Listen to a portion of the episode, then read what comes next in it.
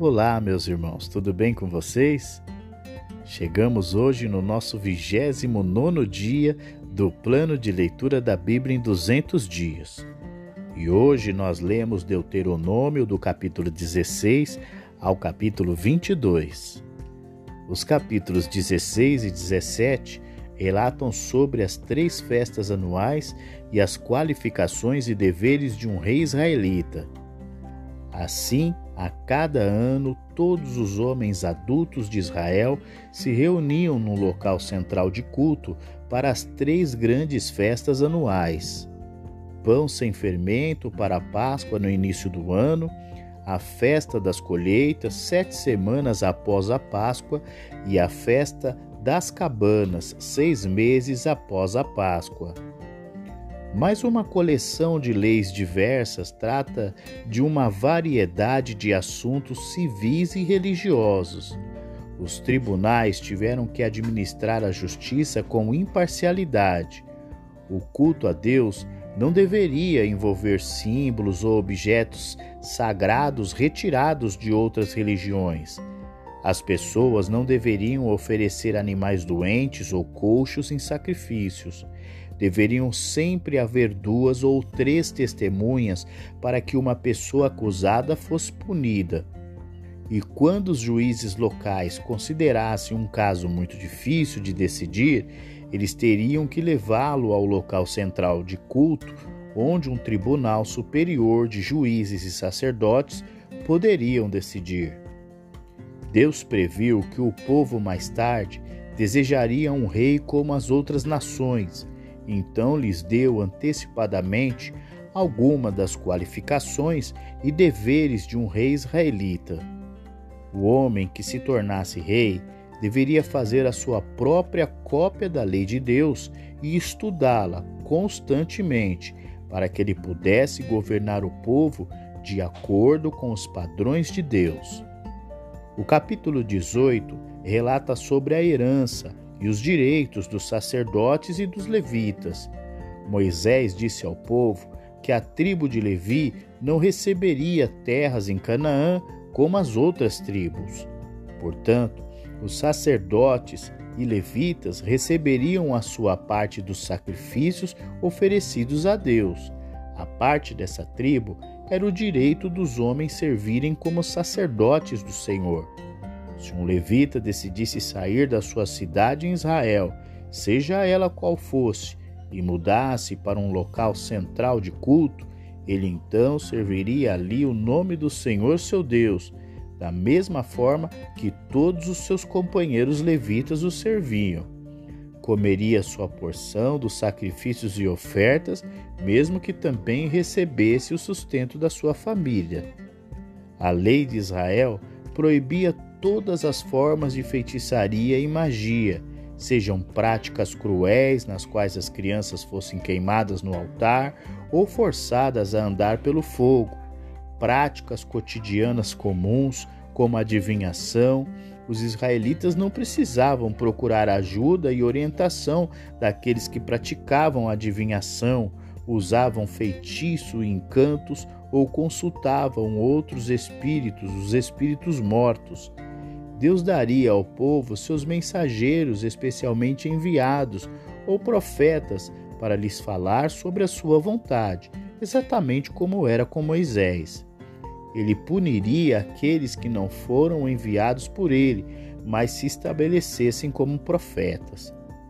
O capítulo 19 trata da justiça para o acusado.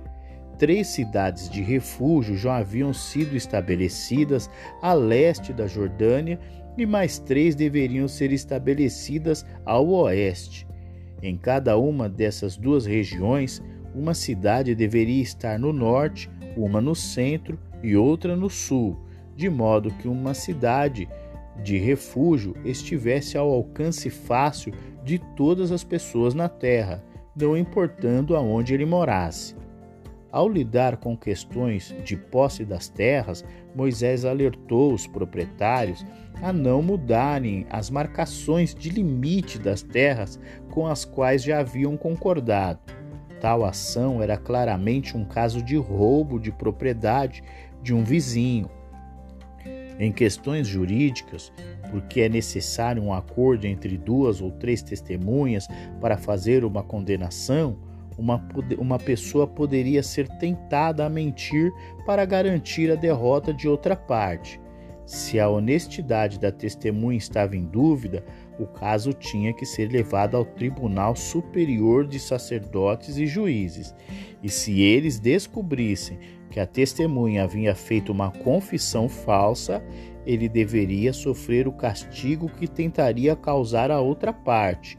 A base da justiça era que a punição tinha que ser da mesma forma que o crime. O capítulo 20 relata sobre as regras para a guerra. O povo de Deus deveria ter confiança nas guerras que estavam diante deles, sabendo que Deus estava do lado deles. Isso não significava que eles pudessem ser tímidos ou ineficientes de maneira como planejavam a luta. Todos tiveram que se dedicar totalmente à tarefa diante deles. No entanto, a lei isentou temporariamente algumas pessoas do serviço militar, como aquelas que se comprometeram recentemente com algo que poderia ser arruinado se de repente fossem chamadas para o campo de batalha. Se as pessoas eram covardes ou com muito medo de lutar, deveriam ser mandadas para casa. Israel não deveria agir com a brutalidade que caracterizava as outras nações embora devessem destruir o povo de Canaã e suas cidades, pois era o julgamento de Deus sobre os cananeus maus. Os soldados de Israel não deveriam destruir as cidades não cananeus, a menos que o povo recusasse os termos de paz com Israel.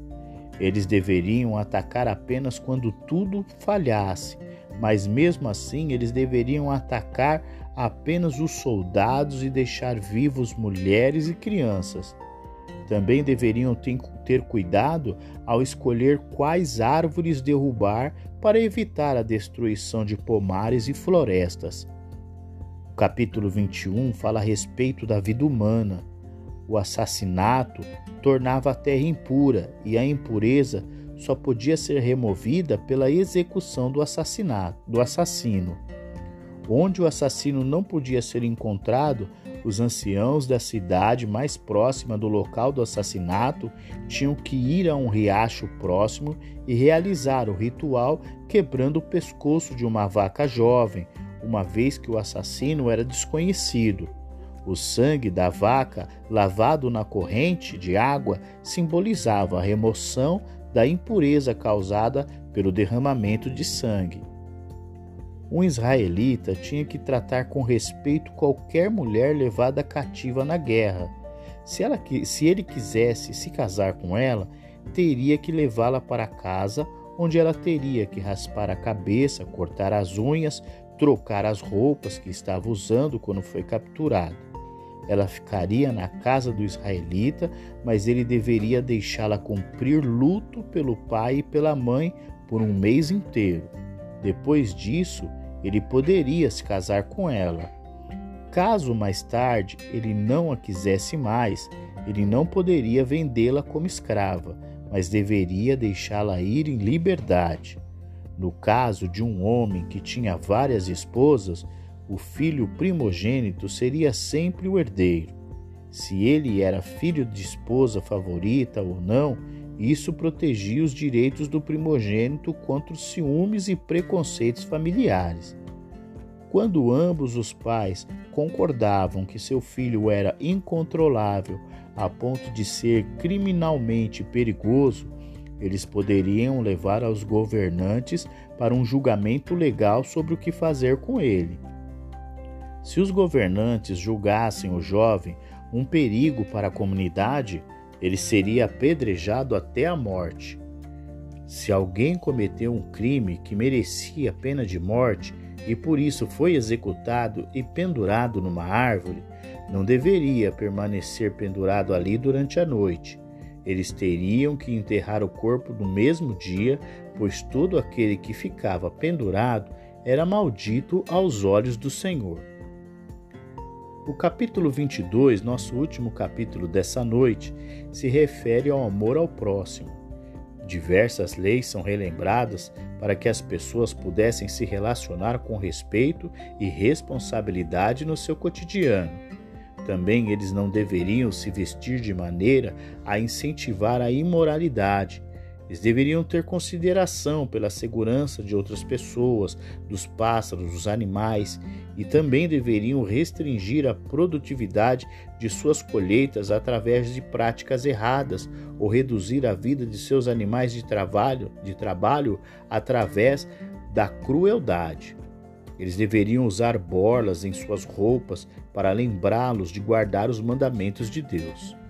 Se um homem tentasse encontrar uma desculpa para se divorciar de sua esposa, acusando-a falsamente de falta de castidade antes do casamento, ele seria açoitado e multado por sua acusação cruel, impedindo de se divorciar dela. Se, no entanto, uma mulher tivesse sido culpada de falta de castidade antes do casamento, ela teria que sofrer a penalidade que era a morte por apedrejamento. Tanto os noivos quanto os casados eram considerados adúlteros se tivessem relações sexuais com terceiros e precisavam ser apedrejados até a morte. A única exceção era no caso de uma mulher que havia sido estuprada. As pessoas não envolvidas que tinham relações sexuais deveriam se casar, mas o homem seria multado por essa ação e teria que pagar o preço da noiva ao pai dela.